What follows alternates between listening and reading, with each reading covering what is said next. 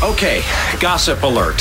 Julia's gonna get you all caught up on Hollywood's juiciest gossip with the Dirty and 30. So, a lot of people were really excited to see Sofia Richie and her husband Elliot Grainge's big news yesterday that they are officially having a baby. During an interview with Vogue magazine yesterday, Sofia announced her pregnancy and also announcing that they are expecting a girl. And while we don't know the official due date, Vogue magazine said the baby girl is due around Gemini season, which of course is between May 20th and June 16th. And if you want to see her photos, of course they're beautiful, just like her wedding. You can check them out on Sofia Richie's Instagram. And this has been another Dirty and 30. And every day during this time, I get you caught up with what's going on, and you can listen anywhere on your Audacy app.